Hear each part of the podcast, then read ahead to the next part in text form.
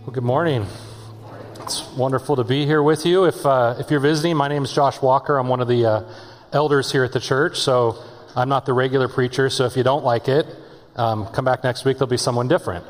Um, if you do, well, then you just got to wait a few months till I have to do this again. They beat me into it. Um, you know, just as, as we were sitting there and we were singing, I was reminded of, um, of one of the parables that Jesus told. And Jesus talks about how there's, there's two kinds of men. And he, he ta- tells the story about a man who builds his house upon a rock and one who builds his house upon the sand. And he says that you, you can't tell the difference at first until the storm comes. And when the storm comes, the one who's built his house upon the, the sand is going to get washed away, the foundation is going to get washed away. But the one who's built his house upon the rock will stand. And Jesus said, The man who built his house upon the rock is the, is the one who hears my word and obeys it. And I, was just struck because it, we live in such a time of kind of coming uncertainty that there are storms that are coming into our world. And I, I was just thinking about that and how it's exposing how for some of us we have built our house upon the sand. And that I'm just so thankful that, that we, we started through the book of Daniel because what it does is it gives us a rock and a foundation to, to build our lives on, a certainty, a reality about who God is, what he has done, and what he promises he will do. That we can, we can talk this morning about the rock of the reality of God's word and of the ability for us to, to obey it in Christ, of all the promises that we have in Jesus of forgiveness of sins and, and of the, um, the future resurrection and the new heavens, the new earth, of all these things that are both realities now and also promises for the future. And we, we can look at all of that and, and just understand that, okay, we can build our lives upon the rock. But for some of us, I think it's just being exposed that our house has been built upon the sand, that there's uncertainties. And, and when fear rises, fear is the result of you not having built your house upon the rock, unless it's fear of the Lord, of course. So as we come back to Daniel, if, if you need a Bible, there, there's guys that can hand you a Bible. Just put your hand, hand in the air and they'll, they'll get it to you. And feel free to look at the table of contents if you want to know where Daniel is. It's kind of somewhere right about the middle. So we're in Daniel chapter 8, we're continuing our series this summer. And just as a reminder, there's, there's three main themes um, for Daniel that we've been talking about. First of all, to be faithful to God far from home. Right, that Israel is in exile. They've been taken out of their land. They're now in Babylon. And this is how to live faithful in exile. And just a reminder, something Todd talked about a couple of weeks ago, is that we all live in exile. Sometimes we, we get very comfortable and we forget the reality that no, we are strangers. This is not our home. Our home is with Christ. It's in the new heavens and the new earth, and we long for that. So we are strangers, exiles, sojourners here. So, how do we learn to live faithful far from home. The second theme is serving within the system, that within whatever system God places us, while we're far from home, while we're in exile, that we see within Daniel, this is how you actually serve within that system. It's not trying to run away from it, trying to get out of it, but within the context, still being faithful to serve within that system. And then the third one is that no matter how things look, God is in control. And this is really the key one of all three because the only way to be able to do the first two is if you get the third one. Right? The only way to live faithful far from home is when you know that God's in control, even when it starts to look really messy, even when it starts to look really ugly. The only way to serve within the system is to be able to acknowledge and say, because God is the one that's sovereign, He's the one that's in control. Right? We think about the system that we live in and, and, and we get all up in arms, right? We get, we get all upset about all kinds of things. And I think, compared to Babylon, Compared to Rome, compared to all these places where the biblical writers lived in the midst of a system that was so much more corrupt than anything we're coming close to. And they saw what it looked like to live faithful in the midst of those systems. And the vision we have in Daniel chapter 8 is really an affirmation for us of that third one that God is in control.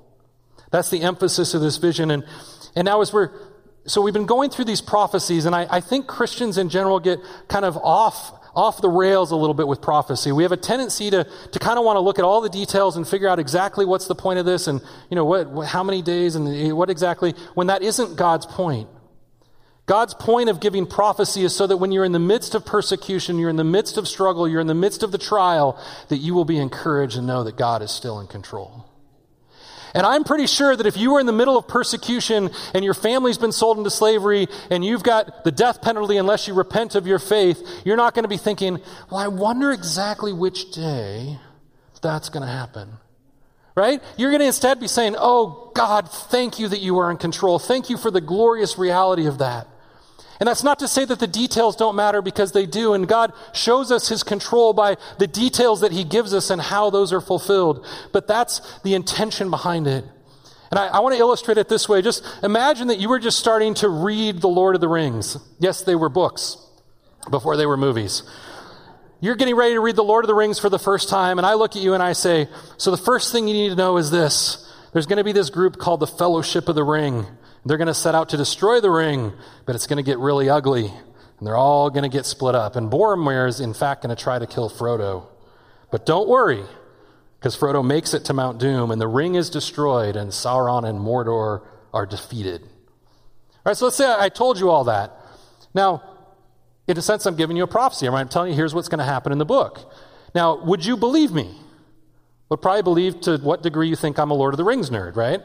Has he actually read the book, maybe seen the movies? Now, if it was something a little more obscure, then you'd wonder, but most of us kind of know the story now, right?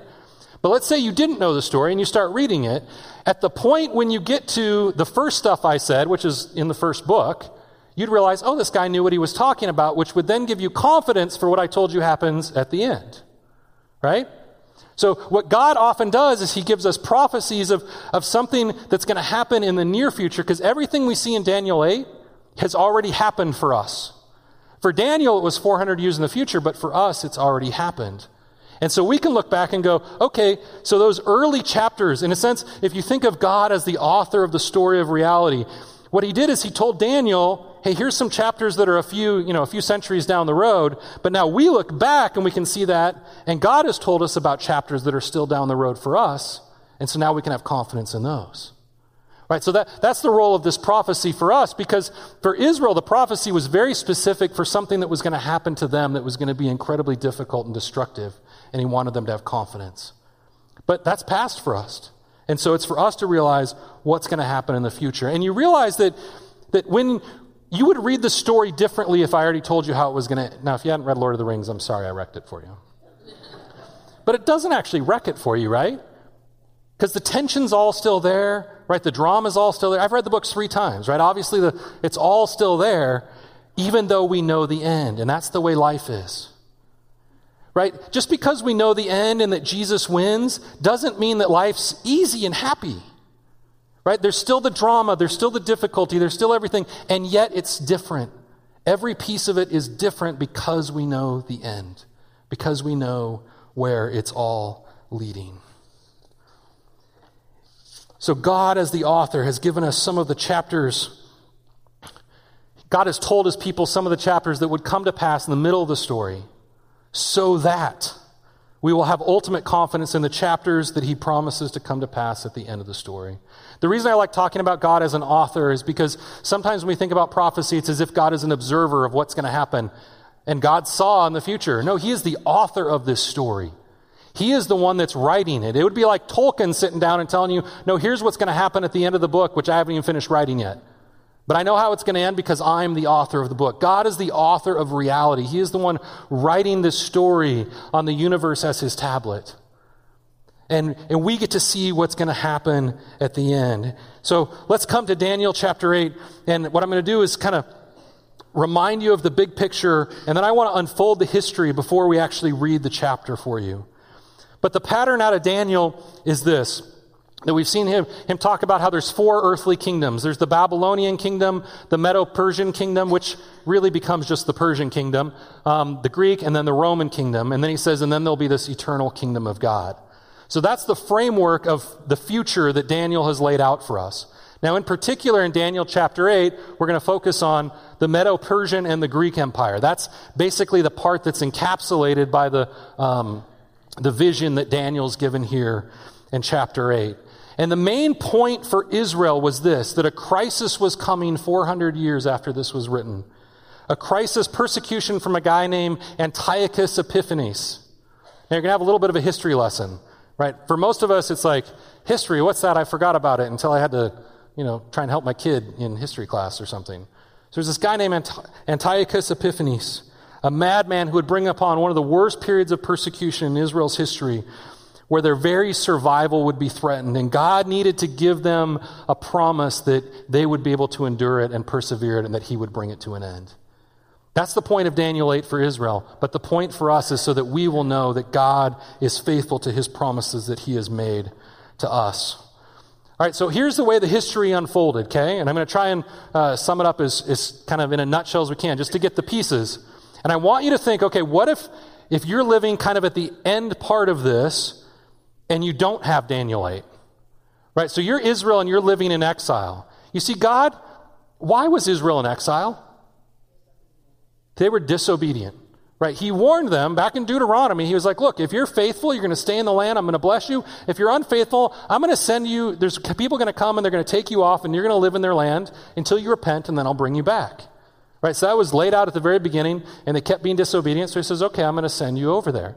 Right? So they're, they're living in exile um, in Babylon. And there was a reason I was saying that and I don't remember what it was now. It happens at my age. It's like a train of thought and just kind of went down a side rail. Um, Maybe if I look at my notes, probably not. Oh, goodness. Okay, so they're in Babylon. They've been exiled there because of their disobedience, and I'll remember why I brought that up here in a few minutes. Um, and what we see is going to happen is that the, the, uh, the Medes rise up. So if you kind of remember your map of the, the Middle East, you've got um, over here is kind of where the Babylonian Empire is, and Israel's kind of on this end, and Egypt over here, right? So I could have had a map with a laser pointer, but then you guys would have thought I was a total nerd. Um, like Christian. total nerd. I might be more of a nerd of him. I'm just trying to look better. Um, and so what you see happen is that the Medes kind of come down out of the hills and they start to defeat. And so they're the first ones that start to push on Babylon. And then the Persians come down out of the hills, team up with the Medes, end up kind of being the big brother, and they completely take over the whole empire all the way down into Egypt. And so now you've got this Persian Empire with kind of the Medes are the little brother, but they're not really a whole big part of it. And so that kind of all unfolds. And what they do, see, Babylon, their policy was basically you have to submit to us no matter what it takes.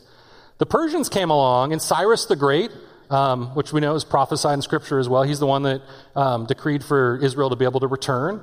Right? Cyrus the Great rises up and he's the, uh, the one who expanded the Persian Empire the greatest. And so Cyrus says, you know what? I'm going to have a different policy. I'm going to let you worship whoever your God is. I think that's a better policy for ruling my empire. And that's why when we see in Ezra and Nehemiah, the, the Jews return to the land and they're able to build the, rebuild Jerusalem, rebuild the temple, all of that. That's because of the Persians' perspective on the people that they rule over. that becomes important for the, what's going to happen here. And so sends them back, right? And so that, that's when they go out of exile. But are they obedient at that point? No, they're still disobedient. They're living back in the land, but they're still disobedient. And then what happens is this new empire comes on the scene. And so out of the west comes Alexander the Great. And Alexander the Great basically for the first time unites all the Greek city states. And he comes down through Turkey. And see, the Greeks really hated the Persians. Um, I'm not going to ask if you saw it, but the movie 300 kind of documents when the Persians invaded. You toss me that water before I choke myself to death. Thank you. Just hold that thought.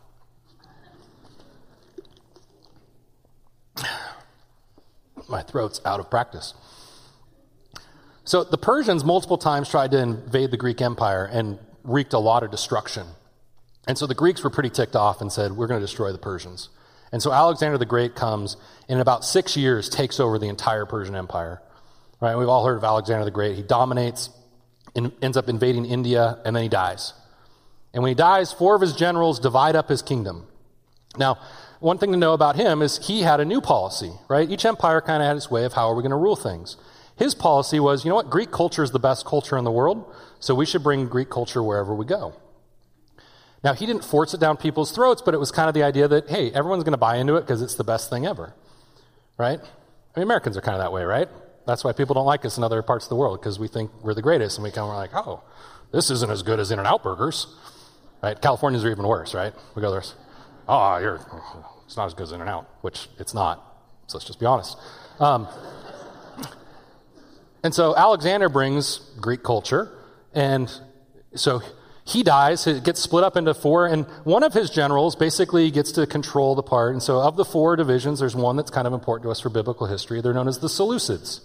King Seleucus, or sorry, General Seleucus, he becomes the first king of that section of the empire, and it basically covers from Israel and Turkey on this side, not Egypt, that's a separate section, all the way over to Persia. So it's a big chunk uh, of the kingdom is under Seleucus. And so, for the most part, they're just kind of, you know, there's Greek culture that's there, and they're, they're not pushing it until the eighth king. The eighth king of the Seleucus is this guy named Antiochus Epiphanes.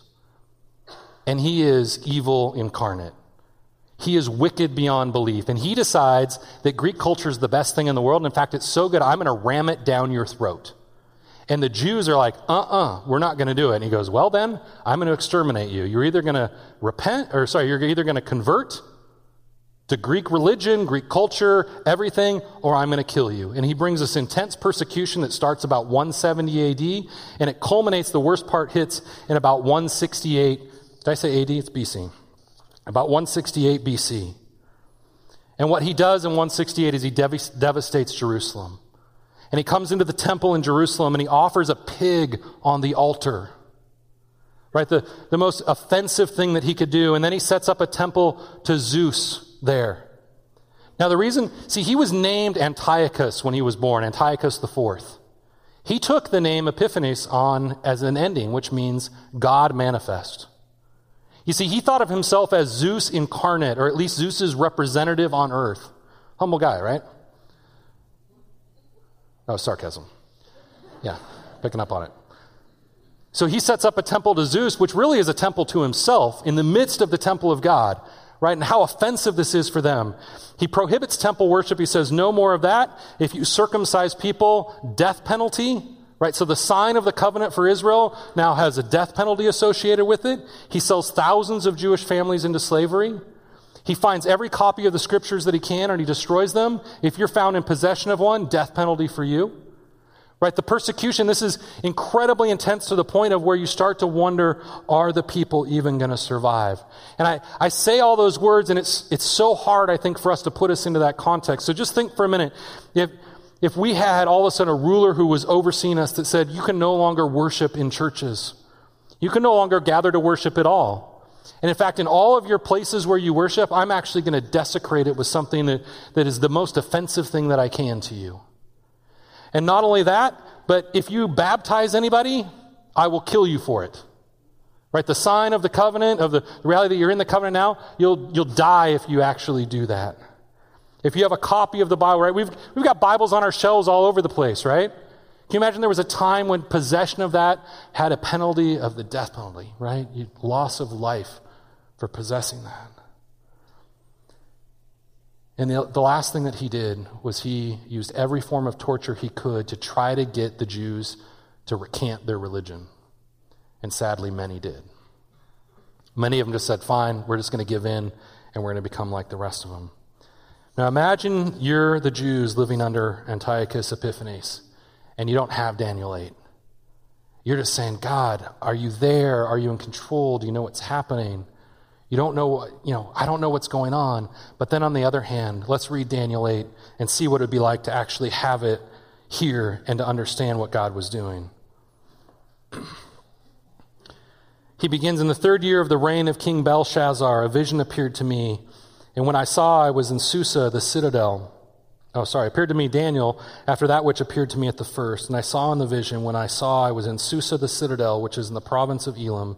And I saw in the vision, I was at the Ulai Canal. Okay, so this is about 550 BC. This is still during the Babylonian Empire. Daniel's about 69, 70 years old at the time, right? So getting on in years, it's about the end of the Babylonian Empire when all of this has happened. So I raised my eyes and I saw, and behold, a ram standing on the bank of the canal. It had two horns. Both horns were high, but one was higher than the other. And the higher one came up last. Right, remember the Medes and the Persians? The Medes came up first, but they were the smaller empire. The Persians came second. They were the bigger one. Right? Very clear, exactly, very specific. And I saw the ram charging westward, right? Because remember, they came out of the east. They charged westward, northward, and southward. No beast could stand before him. There was no one who could rescue from his power. He did as he pleased and became great. And as I was considering now, a male goat came from the west across the face of the whole earth without touching the ground. Probably a picture of how fast this happened with the Greeks. And the goat had a conspicuous horn between his eyes. Alexander the Great. He came to the ram with the two horns, which I had seen standing on the bank of the canal, and he ran at him in his powerful wrath, right? Remember the Greeks really hated the Persians, right? Powerful wrath here. I saw him come close to the ram, and he was enraged against him and struck the ram and broke his two horns. And the ram had no power to stand before him, but cast him down to the ground and trampled on him. And there was one who would rescue, there was no one who could rescue the ram from his power. Then the goat became exceedingly great, right? Alexander, we know, took over the whole thing. But when he was strong, the great horn was broken. When did Alexander die? At the height of his, his power. It wasn't when he got weak later in life. Instead of it, there came up four conspicuous horns toward the four winds of heaven, right? Greek uh, kingdom got, or Greek empire got divided into four parts. Out of one of them, this would be the Seleucids, came a little horn which grew exceedingly great toward the south, toward the east, and toward the glorious land. It grew even to the host of heaven, and some of the host and some of the stars it threw down to the ground and trampled on them. Talking about the persecution of God's people. It became great, even as great the, as the prince of the host. That is, that, that they tried to set themselves up in comparison to God. And the regular burnt offering was taken away from him, and the place of his sanctuary was overthrown, and a host will be given over to it together with the regular burnt offering because of transgression. It will throw truth to the ground, it will act and prosper. And then I heard a holy one speaking, and another holy one said to the one who spoke, For how long is the vision concerning the regular burnt offering, the transgression that makes desolate, the giving over of the sanctuary of the host to be trampled underfoot? And he said, to me, For 2300 evenings and mornings, then the sanctuary shall be restored to its rightful state. Right? So it's this horrible persecution 400 years before it happens, and it's exactly what happens with the guys I just unfolded for you in the history, right? I mean, can you imagine that you're somewhere along the way in the 400 years, you're 200 years in, you're like, oh, wow, half of this has already happened. You're 300 years in, you're like, more of it's still happening exactly the way it said, the division of the empire. And then you're like, oh, no. Right? I remember the end of the vision. Like, as we start to get towards the end of this, this is when it's going to get really ugly. And so when Antiochus Epiphanes starts his persecution, the people would be like, How long? And God said, I've told you how long. It's going to be about six years. It's a long time, but it's not forever. 2,300 days is about how long it's going to be until the temple is restored. And when I, Daniel, verse 15, had seen the vision, I sought to understand it. Right? It's amazing for us, right? We can look at this and we're like, oh, we know history, right? And go on Wikipedia and look it up. Oh, that's exactly how it happened, right? But Daniel's like, I don't know what this is about. Behold, there stood one before me having the appearance of a man, and I heard the man's voice between the banks of the Ulai, and it called, Gabriel, make this man understand the vision. Right? Dan- Daniel needs to get clued in. So he sends Gabriel to do it. So he came near where I stood, and when he came, I was frightened and fell on my face. But he said to me, Understand, O Son of Man, the vision is for the time of the end. Now, often people have taken this to think that, oh, so this is something that's still like off in the future. But it's talking about the end of this period of persecution, the end of the four kingdoms, right? Because it's where the, the kingdom that's made without hands, the eternal reign of Christ is going to be coming and is initiated. And so it's, it's talking about that time that leads right up to that. He says, And when he had spoken to me, I fell into a deep sleep with my face to the ground, but he touched me and made me stand up and said, Behold, I will make known to you what shall be at the latter end of the indignation, for it refers to the appointed time of the end. As for the ram that you saw with two horns, these are the kings of Media and Persia. The goat is the king of Greece. The great horn between his eyes is the first king, right? It's all very specific there for us. As for the horn that was broken in place of the four which four others arise, four kingdoms shall arise from his one nation, but not with his power. Right? None of the four kingdoms of Greece, when it split up, were ever as good as the original one. At the latter end of their kingdom, when the transgressors have reached their limit, a king of bold face, now speaking about Antiochus, one who understands riddles, really, best way to understand that is intrigue and deception. He was a very deceptive and manipulative guy he shall arise, and his power shall be great, but not by his own power. He shall cause fearful destruction, and shall, succeed in what he does, and destroy mighty men and the people who are the saints. By his cunning he shall make deceit prosper under his hand, in his own mind he shall become great. In his own mind he shall become great. He named himself God manifest, right? Very specific. Without warning, he shall destroy many. He shall even rise up against the prince of princes, and he shall be broken, but by no human hand. Antiochus Epiphanes did not die in battle, did not die by somebody killing him, but he died by disease. Right? It wasn't by human hand. The vision of the evenings and the mornings that has been told is true, but seal up the vision, for it refers to many days from now. Now remember, the many days from now were for Daniel 400 years. Think about what was happening 400 years ago. Right, we're talking 150 years before the Declaration of Independence, right? 1600s. Like that, that's a long time ago. Imagine someone in 1600, God gives them a vision of something and says, okay, now I want you to write it and seal it up because you know, a few hundred years from now, someone's going to need this information. Just the fact that it would get preserved. I can't imagine writing something that would get preserved 400 years from now. Right? And God preserves it so that they would have the confidence when it came to pass exactly as God said it would. And if you notice, the reason God brings the persecution to pass is because of their ongoing transgression. You see, Daniel foresees the return from exile but he also foresees that in their return from exile, they're going to continue to be rebellious against God. And we're going to see in chapter 9 next week that that's exactly what leads Daniel to begin to pray, God, have mercy upon us. Because we continue to be a rebellious people. Now, a couple of observations as we look at this. The first one is this God's timetable doesn't look anything like ours. Right? He tells Daniel, okay, here's something that's going to happen 400 years from now. Let's write it down for someone else. And I, I think for, I can't even comprehend 400 years. I try to, but in our limited scope, and, and this is so often the case for us that when we think of the things that are so uncertain, we think in days and weeks and years and four year presidential election cycles and, right? And these things just make us so uncertain, like what's going to happen. And God says, no, when you, when you stretch it out to kind of my view of everything, it's not quite such a big deal. But the amazing thing is, he cares about your situation, right? He cares about your little thing that's disturbing you. And yet he says, but you know what? In light of the big picture, it's actually not as bad as you think. And I am the one that understands the beginning from the end. So that's the first thing. God's timetable doesn't look at anything like ours. The other thing is that prophecy is the unfolding of God's plan, right? I said earlier, He is the author of it. He talks about how it is His indignation, how it is at the appointed time. God's not just saying, hey, Daniel, I can see the future and I'll tell you what's going to happen. He says, this is what my plan is going to look like and how it's going to unfold, and I'm going to reveal it to you, Daniel. The other thing that we see here is with Antiochus Epiphanes, we see just a picture of the same thing that's happened over and over and over through history. That there are leaders who exalt themselves, exalt themselves to the point of trying to stand against God. We've seen multiple ones in the book itself, right? Within Daniel. Nebuchadnezzar. God did to him, humbled him. He repented. Belshazzar does the same thing, doesn't repent. Right? We just see over and over. And the, the thing is that, you know, some people are like, well, is this a prediction of what's going to happen in the future? And I would say, no, this is a prediction of specifically what happens with Antiochus Epiphanes.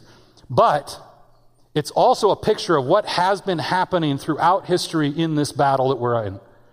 You see, there is a cosmic war between our God the, and the, the enemy and the, the, uh, the forces of darkness versus the forces of light. And we see that in that battle, in that war, there are different skirmishes, different battles along the way, and they all look about the same. Right? Satan tries to rise up some leader, and that leader then tries to crush God's people. And we see it over and over. And it didn't end with the closing of the scriptures. Right? This is the story of history that's continued on, is that Satan continues to try to crush and to crush and to crush. So, yes, this is specific for Antiochus and what happened at that point, but it's also telling us this is what's happening over and over. And take confidence that God is the one who will protect us and persevere and lead us through. You see, when we look to the future, we need to realize there is a final battle coming. And when that final battle comes, Jesus will overcome and will bring the new heavens and the new earth. Right? And we look forward to that day with a promise that's similar to the confidence they must have had to take of, okay, there's going to be a time when the temple is going to be rededicated, right? The, this desecration is going to come to an end at a certain point. And we have a similar promise to hold on to, and that is that there is a new heavens and a new earth coming, that we will have resurrection bodies, and that is coming. We have a promise in Christ that there is no judgment for all of us who have trusted in Him. That there is a resurrection to come into this new heaven and new earth. And in that new heaven and new earth, there will be no sin, no disease, no more destruction, no more pain. And we have those promises to hold on to now in the midst of the journey. In the midst of the darkness, just like for, for those that had to live through the persecution under Antiochus, they were able to hold on to the promise of God that it, it will come to an end. We get to the last verse, and it says, I, Daniel, was overcome and lay sick for many days. Then I rose and went about the king's business, but I was appalled by the vision and did not understand it. I think when Daniel says he didn't understand it, he doesn't mean like he didn't get it. He means he doesn't understand why God would do this. And I, and I see in this just the humanity of Daniel and that his heart of, of grieving for people that aren't even connected to him. And Chris Hay was talking earlier this week, and he says, I, I just can't help thinking about Hezekiah and how Hezekiah responded in like an opposite way. Hezekiah was going to die, and he prayed to God, and God says, Okay, I'm going to let you live 15 more years. And he says, Awesome. And then Hezekiah lets the Babylonians come in, right? This is previous history. Lets the Babylonians come in and see everything. And so then uh, we have the next verse up here that says Isaiah then comes to Hezekiah and he says, Hear the word of the Lord. Behold, the days are coming when all that's in your house, that which your fathers have stopped up till this day, stored up till this day, shall be carried to Babylon. Nothing shall be left, says the Lord. And some of your own sons who shall be born to you shall be taken away, and they shall be eunuchs in the king, palace of the king of Babylon. If someone told you that, you'd probably be like, Oh no. You'd be like Daniel, right? I hope. Appalled. Look what Hezekiah says. Oh, the word of the Lord that you have spoken is good. Why is it good? Why not, if there will be peace and security in my days? Hezekiah's like, yeah, I don't care that my kids are going to be eunuchs in the palace of Babylon. I don't care at all. because it's going to happen after I'm gone. And I just started to think, am I more like Hezekiah or more like Daniel? That when I look at things that are happening around us, when I look at the uncertainties, when I, when I look at my children, do I, do I think, God, I just beg you to have mercy upon us, that, that we might live, in the, live faithfully? Or do I say, you know what, it's probably not going to happen until after I'm gone, so it's not a big deal? Right? We live in a society that, that is heading in a certain direction, and it's in all likelihood going to get worse and worse for us. And how do we look at that? Do we look at it like Daniel? Or like Hezekiah. You see, just a reminder that this is why he gives it to us. The next slide there is the, the one that we saw earlier. He told his people, next one, hopefully, yep. God has told his people some of the chapters that would come to pass in the middle of the story so that we will have ultimate confidence in the chapters that he promises to come to pass at the end of the story. And I just thought, you know what? We need to rejoice in the fact that Jesus reigns. Right? It doesn't matter what happens in the next election, Jesus reigns. It doesn't matter what happens with the economy, Jesus reigns. It doesn't matter what happens with your job, Jesus still reigns. It doesn't matter what happens with your marriage, Jesus reigns. It doesn't matter what's going to happen with your kids, Jesus reigns. Right? He is in control. He is the one that has given us the confidence. And because we know that this happened in the past exactly the way, right? You might have been bored by some of the history, but it happened exactly the way that he said it would. Gives us confidence that the part that he says is going to happen way down the road, we know is going to happen. And I couldn't think of any better way to end the service than for us to read the end of Romans chapter 8. So if you'd stand with me, I'm going to read this together. It'll be up on the screens. You see, we get to Romans chapter 8, and Paul says, This is the gospel. This is the reality of what God has done. He has called us, and He's justified us, and He's glorified us. And He says, So what shall we say to these things? If God is for us, who can be against us? He who did not spare his own son, but gave him up for us all, how will he not also with him graciously give us all things? Who shall bring any charge against God's elect? It is God who justifies. Who is to condemn? Christ Jesus is the one who died. More than that, who was raised, who is at the right hand of God, who indeed is interceding for us. Who shall separate us from the love of Christ? Shall tribulation or distress or persecution or famine or nakedness or danger or sword, as it is written, for the sake For your sake, we are being killed all the day long. We are regarded as sheep to be slaughtered. I just love how he ends here. Let's read it together. No, in all these things we are more than conquerors through him who loved us. For I am sure that neither death, nor life, nor angels, nor rulers, nor things present, nor things to come, nor powers, nor height, nor depth, nor anything else in all creation will be able to separate us from the love of God in Christ Jesus our Lord. Amen.